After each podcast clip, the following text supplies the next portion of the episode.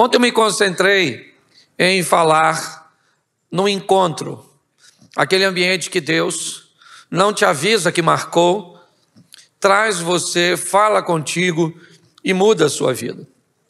Hoje eu quero falar sobre relacionamento. Talvez uma das coisas mais desafiadoras é que o ser humano precisa manter, conviver com gente, certo? Tem gente que já se desiludiu tanto com gente que já está se relacionando com bicho. É, ao invés de um amigo, eu vou arrumar um cachorro. Bota nome de gente no bicho. Conversa com o bicho, o bicho fica olhando. Ele já está pensando, essa pessoa é doida. Estou entendendo nada que ela está falando, mas dorme com bicho. Tudo bem, cada um, não estou falando mal de bicho, não, tá bom? Principalmente cachorro, eu tenho cinco. Eu tenho quatro no sítio e um em casa, mas tudo com o nome de cachorro.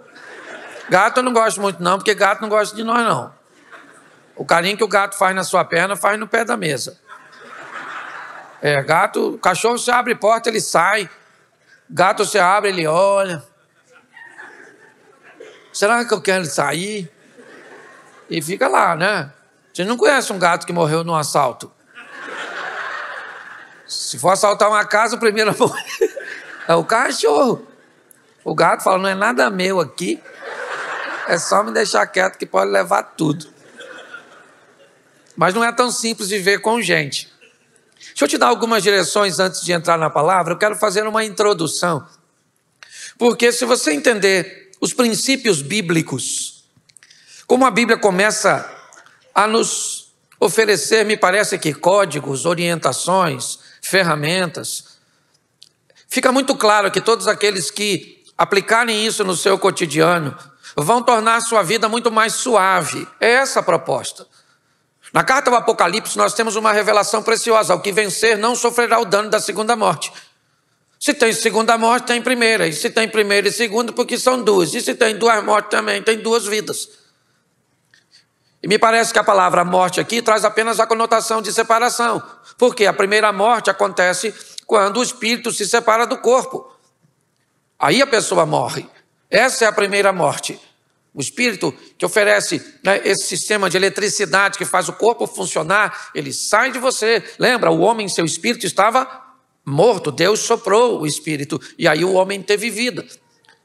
Mas a segunda vida é a vida eterna, é aquele momento onde a alma se separa de Deus. Essa é a segunda morte. A Bíblia diz que ao que vencer não sofrerá o dano da segunda morte, porque dá a primeira a não ser o arrebatamento. Mas todo mundo tem que morrer. Tá certo? Essa é a regra do jogo. Davi falou para Salomão: vou pelo caminho de todos os homens, tema Deus e seja homem, meu filho. Então, nós vemos que a preocupação de Deus, e é isso que é importante você entender como crente, como cristão, a preocupação de Deus é que você tenha uma vida extraordinária aqui nessa terra. Nade de braçada. Seja feliz pra caramba. E depois? Depois, vá pro céu. Certo? Não tem sogra, não tem mulher, não tem nada. Não tem marido. O negócio lá é bom. Tá certo? As coisas ruins ficam tudo aqui. Mas entenda bem, é precioso você entender isso. Quando nós lemos o início da Bíblia, Logo o capítulo primeiro, eu vou ficar só nele para fazer essa introdução. É importante você entender que as informações para você ser feliz estão ali. Primeira coisa, nós recebemos o estilo de vida quando vemos Deus criando toda a estrutura. Quando Deus começa a chamar à existência as coisas que não existem como se elas já existissem, nós começamos a ver que a base da criação é a fé. A fé né, é aquilo que nós não conseguimos ver. É assim que funciona. Mas quando Deus começa a chamar a existência aquilo que não existe, como se já existisse, haja luz, faça-se isso, coloque-se dessa forma, seja desse jeito. Me parece que o modelo de vida do ser humano inevitavelmente vai precisar ser a fé. Por isso que a Bíblia diz que o justo viverá pela fé. A Bíblia diz que sem fé é impossível agradar a Deus. Então, se não, não, não, não tem nada pior do que um ser humano sem fé. Ele pode até estar com a fé no lugar errado, depois ajusta. Mas encontrar alguém sem fé é horroroso. Ainda que eu não acredito que ninguém não tenha fé. certo? Põe o infeliz sem fé no avião e a turbina para.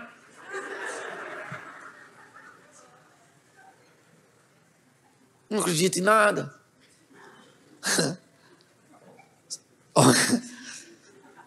Até essa turbina parar, eu acreditava em nada não. Agora eu estou na dúvida, mas por via das dúvidas, se o senhor tiver aí, né, faça alguma coisa.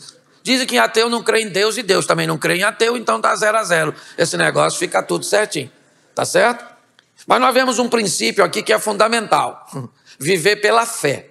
Aí as coisas vão começar a ser direcionadas, e é muito legal. Porque, olha só, e disse Deus, ou no princípio cria Deus os céus e a. Olha a segunda direção. Princípio cria Deus céus e terra. O que é que vem primeiro? Céus. O mais importante é a vida eterna. Tem nada mais importante que isso. O restante tudo fica aqui, faraó. Ninguém leva nada, não. Então a coisa mais importante é o céu. Já foi lido aqui. Não ajunte tesouro onde ladrão traça ferrugem. Buscai primeiro o reino de Deus e a sua. O céu vem sempre primeiro. Essa é a grande verdade, é o que a Bíblia está dizendo. Tudo que está nessa terra, tudo que está nessa terra, um dia esteve no céu, na mente de Deus. Tudo, ele criou tudo, veio de lá para cá. Tudo, tudo, tudo, tudo que você está vendo, microfone, antes de vir para cá, estava lá. E Deus botou na cabeça do homem que inventou o microfone. Pronto. Então o céu vem sempre primeiro e depois as coisas da terra. Entendeu? Primeiro o céu, depois a terra. E agora ele começa a criar, e aí também é bem legal se você quer levar uma vida boa. Primeiro, olha só, disse Deus: haja luz. Antes de fazer qualquer coisa, ele iluminou. Qual é a mensagem bíblica? Antes de fazer qualquer coisa, traga clareza, conhecimento, informação. Você quer casar? Eu vou falar disso mais à frente. O que, que você traz? Informação para o casamento. Quem se casa no escuro se lasca, já está lá. A Bíblia falando. O noivo vem buscar a noiva, certo? E o que, que tem lá? Umas garotinhas com a lamparina. O noivo pegava a mulher de lâmpada acesa? Sim, e lâmpada apagada. Ficava na pista. Qual é a mensagem bíblica? Não pegue ninguém no escuro. Aí tem gente que se casa no escuro, ausência de informação, e depois vem falar com o pastor: o que, que eu fiz? Casou, Hashtag chupa essa manga. É assim que funciona. Cuidado que você pode estar rindo de você mesmo. Então, entenda bem, isso é muito precioso. Você vai montar um negócio, não monte o um negócio nas escuras. Você vai estabelecer uma amizade, não mantenha uma amizade na escura. A Bíblia está dizendo, antes de fazer qualquer coisa, Deus trouxe luz, conhecimento, esclarecimento. É assim que funciona. Poxa, depois, pastor, e agora? Agora eu quero pular para quando Deus retira das águas uma porção seca. Eu acho isso muito legal. Por quê? Porque antes de construir qualquer coisa, ele cria uma base, solidez para aquilo que vai ser estabelecido. Hoje as pessoas constroem suas casas, seus relacionamentos em ambientes instáveis. Aquele que constrói sua casa sobre a rocha, aquele que constrói sua casa sobre a areia. Qual é a diferença dos dois? Nenhuma. O vento que sopra para o indivíduo da rocha é o mesmo para o da areia. A chuva que vem para a rocha também vem para a areia. Todas as adversidades, elas vêm para os dois. A diferença está no resultado. Aquele que construiu uma base, solidez, uma estrutura para estabelecer sua fé, para estabelecer seus relacionamentos, para estabelecer seus negócios, para fundamentar suas emoções, vai enfrentar problema como todas as pessoas. Isso é essa é, esse posicionamento não te oferece imunidade não. Você vai ser exposto às mesmas intempéries, porém os resultados é que serão diferentes. É assim que funciona. Quando nós vamos ver Deus criar as coisas, é assim que ele cria. Cria um astro para governar o dia, o outro para governar a noite. O que, que a Bíblia está falando? Você tem que aprender a governar. Cria mais herbívoro do que carnívoro. O que, que é isso? Sustentabilidade. São milhares de gnus, ou melhor, milhares de leões para milhões de gnus. Imagine se fosse o contrário. O leão fosse herbívoro e os gnu carnívoros. Já tinha acabado tudo. Os gnu tinham comido o leão tudo. O que, que Deus está criando? Sustentabilidade. Algo que é para durar, duradouro. Nós estamos na era do descartável. Ô, gente, tá tudo na Bíblia. É só você ler e entender direito. Porque tem uns irmãos, ó, doidão. O garoto falou para mim que ia fazer uma tatuagem porque Jesus tinha. Eu falei, ó, você pode até fazer, mas tira a tatuagem de Jesus. Ele diz, mas a Bíblia diz que ele tinha na coxa escrito Rei dos Reis. Eu falei, nossa, uma tatuagem, é. mas ele também tinha uma espada afiada saindo da boca. Vai botar na tua?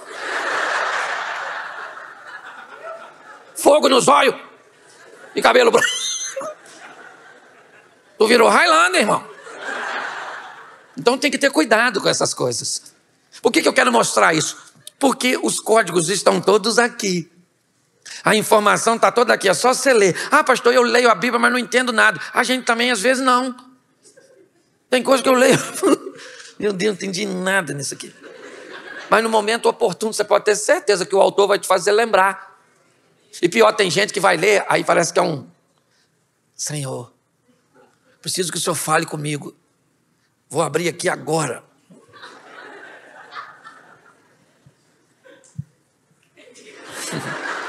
Conhece alguém assim? Ah, não é assim que lê Bíblia, meu filho.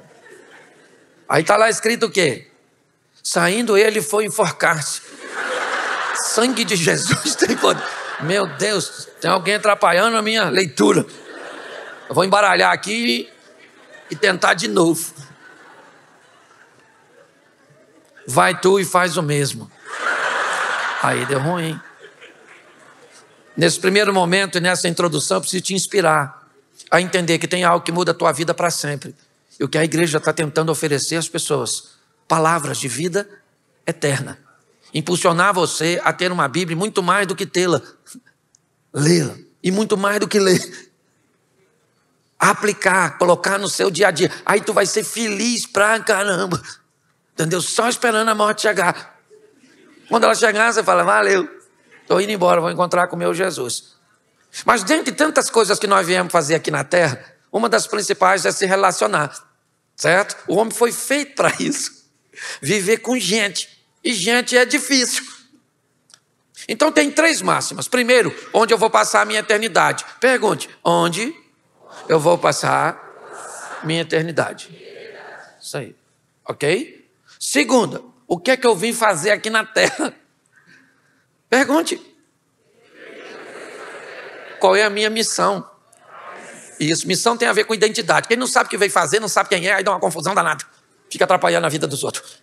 E terceiro, que é o que eu vou falar com vocês hoje. Com quem eu vou me casar aqui nessa terra? Pergunta. Talvez você já tenha essa resposta. Essa pergunta chegou atrasada. Quantos aqui já são casados? Levante a mão. Isso. Isso. Não, acredita nesse grito, não, solteiro. Isso é para enganar vocês. É. Uh, uh. uh, uh. Vai nessa. Certo? Então, você já casou. Então é essa pessoa mesmo. É essa, pastor. Não vim aqui para escutar isso. Pois é, já escutou. Então vamos tentar, deixa eu tentar te ajudar. Isso aí. Gênesis 1, 27 diz assim: Criou Deus o homem à sua imagem, a imagem de Deus o criou, homem e mulher os criou. Olha só, macho e fêmea. Pessoas aparentemente parecidas, mas extremamente diferentes. O homem por si só, sua natureza, é muito diferente de uma mulher. Muito, muito, muito, mas muito. Certo? Tem cabeça igual a mulher, tem braço igual a mulher, mas a mentalidade, sabe, a subjetividade feminina é algo extraordinário. Mulher escuta o que não foi dito, vê o que não está diante dos olhos dela. O homem vê, mas não entende, escuta, mas não ouve.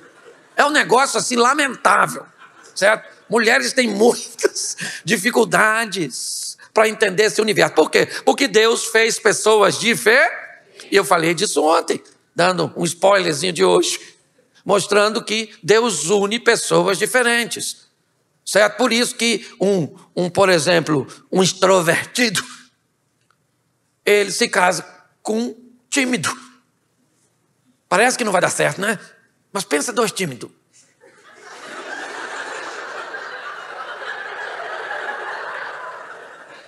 Vocês não falam? Vocês são felizes? e dois extrovertidos. Aí a vida virou uma piada. Certo? Então, gostoso da vida é pegar duas pessoas totalmente diferentes e falar: enrola vocês dois. E descobre como um oferece para o outro aquilo que tem mais. Minha mulher não veio trazer para a minha vida aquilo que me sobra. Ela veio trazer para a minha vida aquilo que me falta. Entendeu? Eu sou comunicativo, falador, aquela coisa toda. Gosto demais. Ela não, ela é na dela. Eu acordo de manhã, dá maior confusão. Hoje já deu confusão de manhã, não foi? Estou abrindo meu coração aqui, vai. Por quê? Porque eu levanto, bom dia, dia, vambora, gente! Ela levanta, parece que está arrependida de não ter morrido de madrugada. É o jeito dela. Deixa eu fazer uma. Não, peraí, peraí, peraí, peraí. Quem aqui tem dificuldade na hora de acordar? Dá uma moleza, um negócio, um desconforto, fica meio enjoado, levanta a mão. Aí, ó, qual é a metade desse negócio? E qual é a metade desse povo é fêmea. Então não tem nada de errado, gente, em alguém ser diferente de você. Isso é a beleza do negócio. Então tá lá, criou macho e fêmea. Diferente. Pronto. Tá certo? E agora, se não podia piorar, no capítulo 2, no verso 24, diz assim: portanto, o homem deixa seu pai e sua mãe, aí está generalizando, homem e mulher, certo? Une-se ao outro, e serão ambos uma só carne. Note que esse negócio de união não está com nada. União. União faz açúcar. Casamento é fusão. Não é negócio de união, não. É para fundir, os dois vão ser uma só. Pensa. Por isso que é difícil. Às vezes você quer separar. Nossa, tô cansada. Então morre. Porque te perguntaram, aceita isso até que a morte você vale. Entendeu? A proposta é outra mulher. Se você que não quer ficar com essa, fica com a outra. Quem? A morte. Que morte não podia ser uma palavra masculina. Nunca, um troço tão ruim. Renato, eu tô brincando, ok? Eu tô brincando. É só para descontrair. Então as pessoas me perguntam, pastor, solteiro, levante a mão. Deixa eu te ajudar aqui, solteiro, levanta a mão. Pode levantar, sim, feliz da vida. Isso. Isso, você está num semi-aberto, é na é verdade. Já já você casa. Então escute só. Escolher a pessoa é uma das coisas mais importantes da sua vida. Deixa eu pegar aqui para mim não passar do horário. Mais importante da sua vida. Pastor, como é que escolhe a pessoa que eu vou casar? Bom, tem algumas coisas que podem te ajudar, nada tem garantia absoluta de sucesso. Porque pessoas podem mudar ao longo do tempo, certo? Mas tem algumas coisas que podem te ajudar bastante. Primeiro, conhecer a pessoa que você vai se casar o máximo possível. Como é que eu faço isso, pastor? Por exemplo, você vai se casar com alguém ou começou a namorar e está tá vendo que o negócio está ficando legal. Primeiro, dá uma olhada na família dessa pessoa. Isso quer dizer muito sobre ela. Veja como eles se tratam, veja os valores dessa turma, veja, certo? Se puder ir para uma pesquisa de campo, vá lá, converse com a ex-namorada dele, pergunta por que acabou. Aí, de repente, ela vai falar: Pô, você está namorando Eduardo? Nossa, menino bom, é um cara legal. Só que gosta de trabalhar, não. Aí você já sabe que não vai casar com o discípulo de Jesus. Do... Ele é do Batman, o homem morcego. Mas beleza, você tem o direito de casar com esse cara. Ah, eu queria uma mulher que cozinhasse, casasse com a prima de escravizaura. É uma verdade. E outra coisa, mas tudo isso você tem que olhar antes. Vai na casa dele ou dela, conversa com as senhoras, as mais idosas, que deixam escapar informações preciosas. Ah, minha neta é uma boa menina. É, não sabe fazer nada, mas uma menina de ouro. Pronto. Olha que beleza. O que, que você está fazendo? Recebendo informações. Outra coisa que você tem que aprender, querido. Vai casar com alguém, seus hormônios tem que querer voar em cima da pessoa. É isso mesmo. Desejo. Como é que vai casar com uma pessoa que você não tem? Seus hormônios olham para ela e diz: sem graça, hein? Sem graça. Não pode. Você tem que olhar para a sua namorada e falar: caraca, mano. Vou pegar essa maluca. Vou rasgar ela no meio. Ele casa, não rasga nem na beiradinha. Mas ele precisa ter desejo. Isso é importante. Você tem que ser uma menina cheia de Deus, cheia do Espírito Santo, mas você tem que ter desejo pelo seu namorado. Posso ouvir um amém? amém. Se não te... Me parece que o casamento já assassina. Uma boa quantidade desse desejo. Quem é casado que o diga. Ninguém nem riu. As pessoas estão brincando com coisas sérias. Não sabem nada a respeito da pessoa. E entra num relacionamento tão sério. Eu brinco com isso muito, falo para as pessoas: defina, veja se o padrão da família não é muito distante do seu. Porque você não casa com uma pessoa só. Gente, por favor, lembra dos aglutinados? Aquelas famílias do tudo junto. Eles viajam para uma casa de praia, 50 pessoas com uma casa de dois quartos. Enxuga com a mesma toalha, ensaboa com o mesmo sabonete, toma água no mesmo copo. Eles são os aglutinados. É, é todo mundo junto. Entendeu? Empresta bolsa, sapato. É uma comunidade, sabe? Quase um negócio meio indígena. Tem algo de errado nisso? Eles são felizes desse jeito. Mas quando um aglutinado se une a um dispersivo, dispersivo não gosta de gente. Sabe o que é? Casa de dispersivo. Normalmente é porta, janela, tudo fechada, não tem nada ligado alto, luz tudo apagada, para ninguém saber que tem gente em casa. Tem algo de errado nisso? Não, mas aí o oposto se atrai. o dispersivo casa com o aglutinado. Casa do aglutinado, sempre cheia. Casa de dispersivo, sempre vazia. Me diga se o dispersivo quer ir visitar a família do aglutinado. Claro que não. Eu vou lá na sua casa, não, mano. Aquilo é uma doideira. Um montão de gente comendo, falando, criança correndo, se metendo na conversa do adulto. E o aglutinado detesta a casa do dispersivo. Eu vou lá na sua casa, não. Aquilo parece um velório, ninguém fala, ninguém ri. Que não tem comida para uns miseráveis.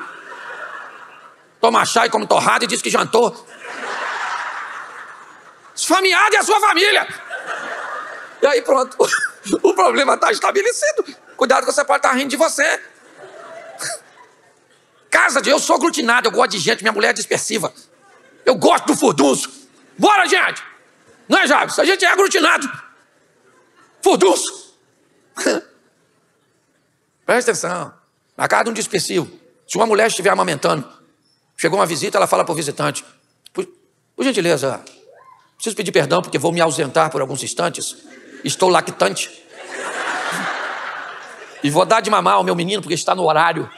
Ela vai para o quarto, tem uma cadeira especial, senta, um sutiã especial, tudo especial.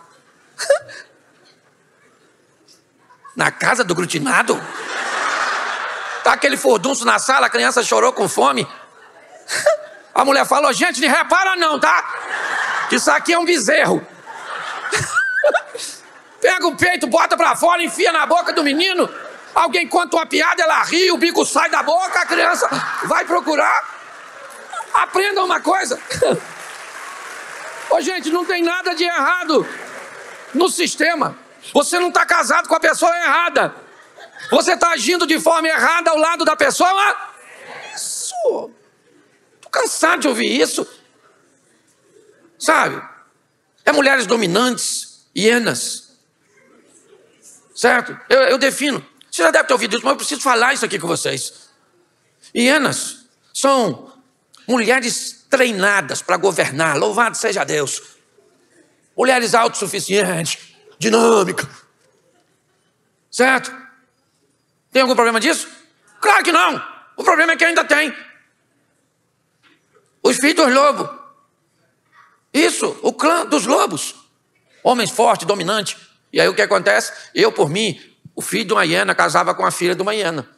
Porque o menino cresceu vendo a mãe mandar no pai dele mandar nele. Aí ele casa com a filha de uma hiena que vai mandar nele, ele só troca de carceragem. A mãe pela esposa. Só que os opostos se atraem.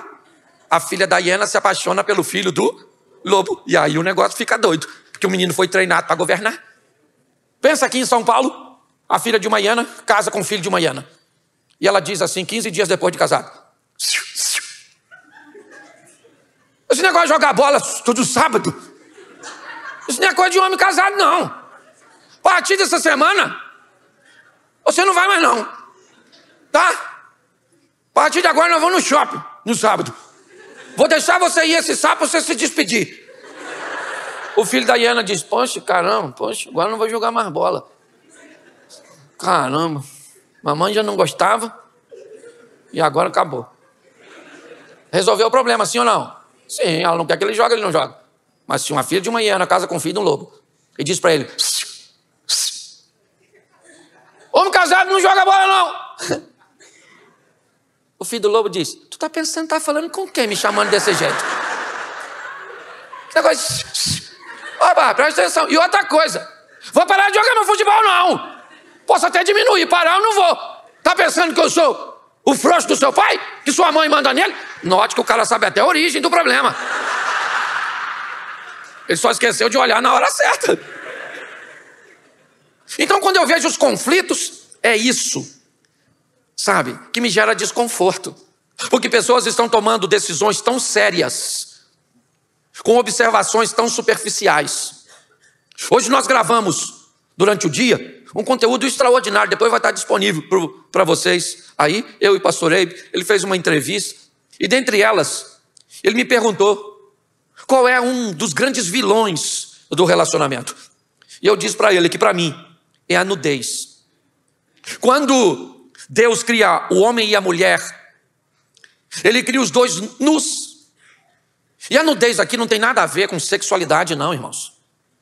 A nudez tem a ver com transparência, tem a ver com intimidade. Com, vo com você poder ser quem é de verdade na frente da pessoa que deveria ser a mais íntima sua. O que a Bíblia está dizendo é que enquanto um marido ficar nu perto de sua esposa, sua esposa ficar nua perto de seu marido, seu filho ficar nu perto de seus pais, seus pais ficarem nus perto dos filhos, a nora ficar nua perto da sogra, a sogra nua perto da nora, o que eles vão viver é um paraíso. O paraíso deixa de ser paraíso quando? Quando a mulher começa a se vestir, esconder informações, sonegar sentimentos, por quê? Me parece que por algum motivo houve uma ruptura de intimidade entre Adão e Eva.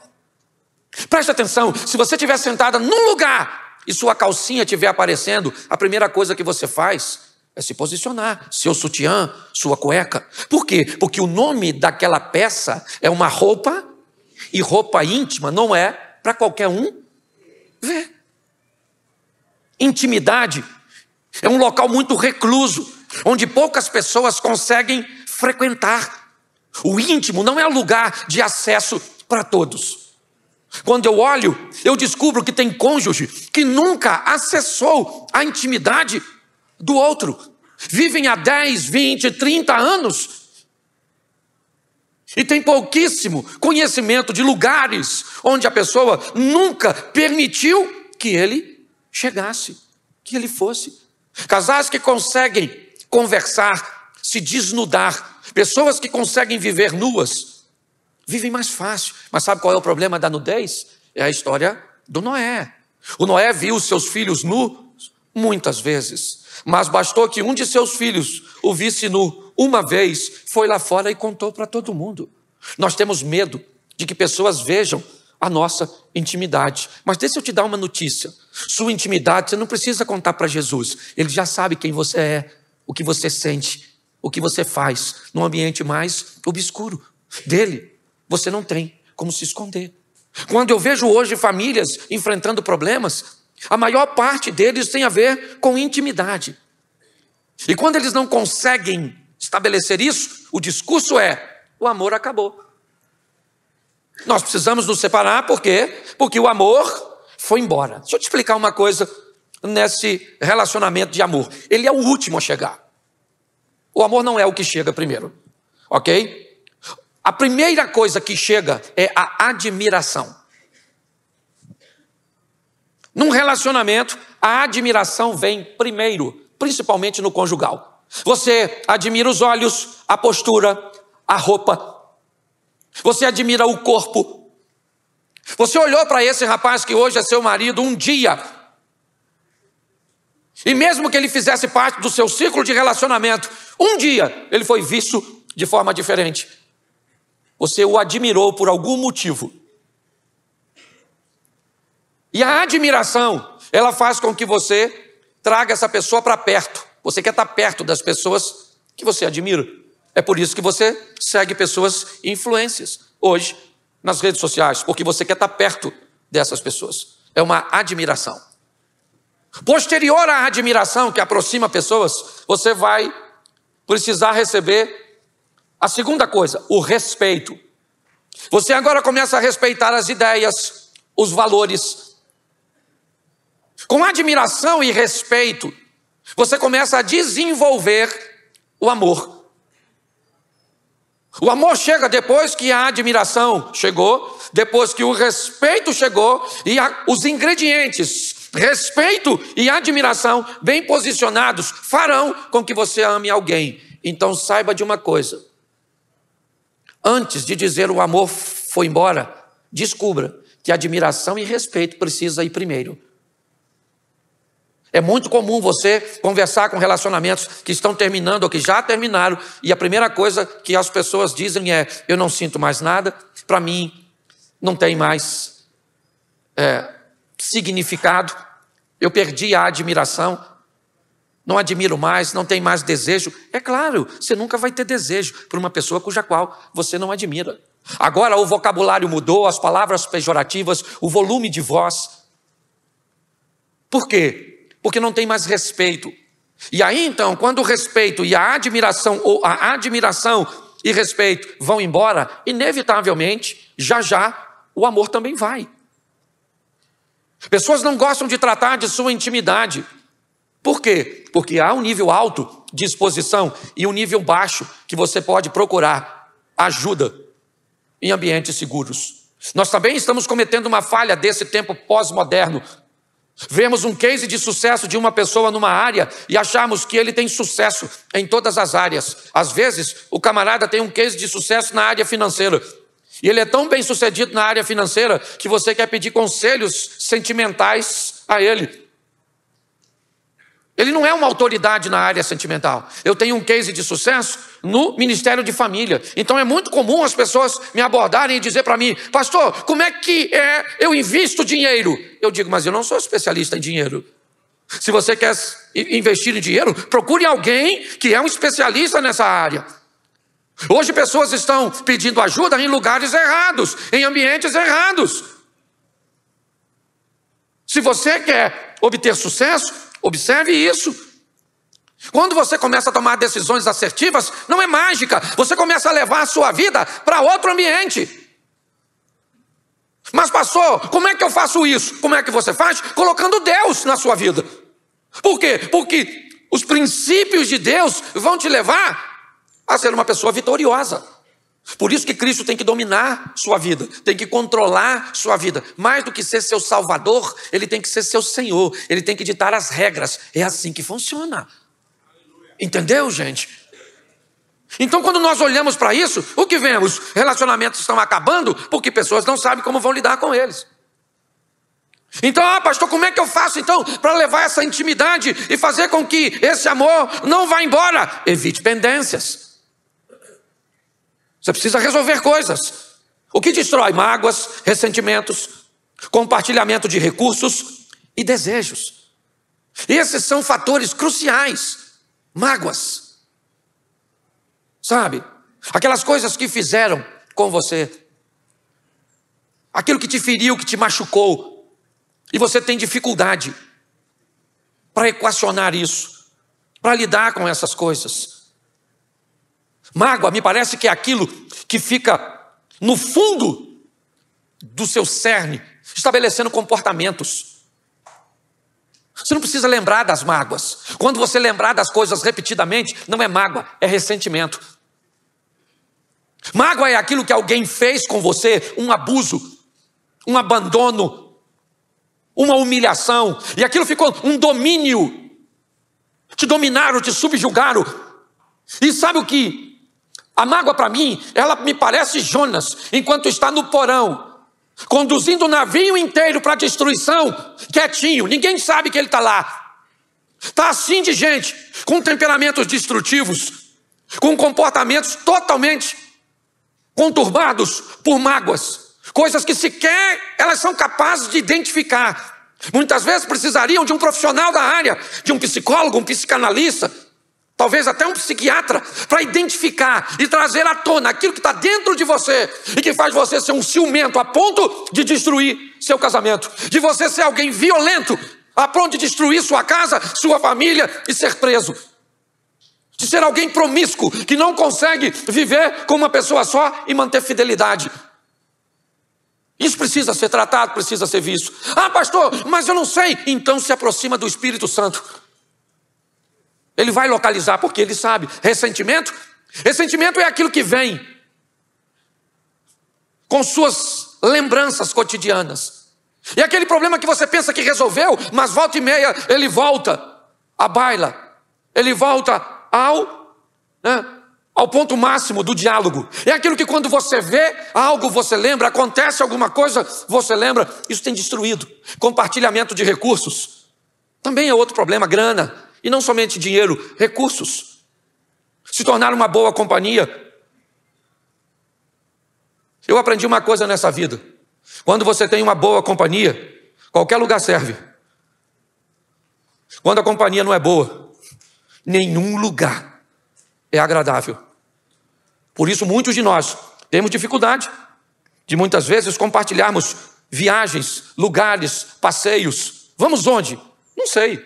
Escolhe você, não, escolhe você, escolhe você, escolhe você. Vamos ali, não, vamos lá, não, vamos lá, não. Então vamos ficar em casa. Por que, que isso acontece?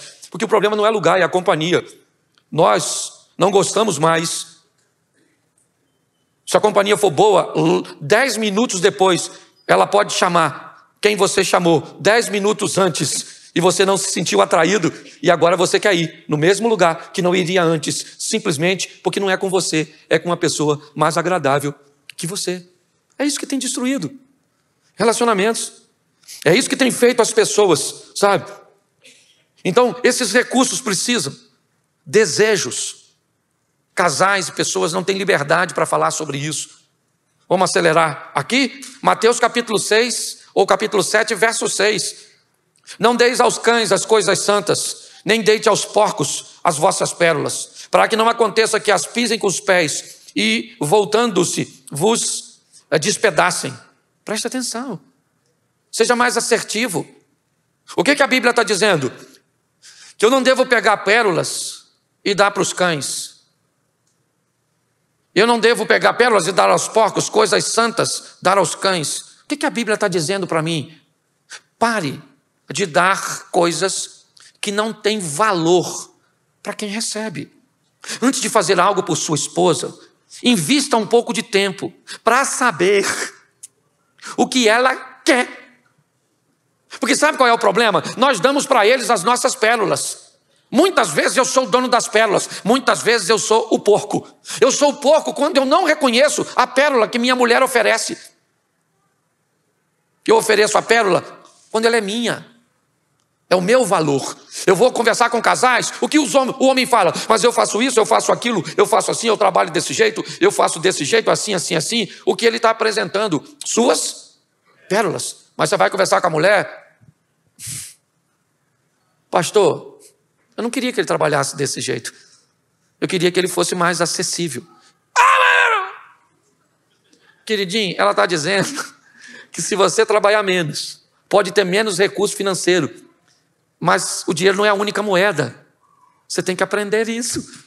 Está assim de gente, dando para o outro. Já, já, o tempo já passou, gente.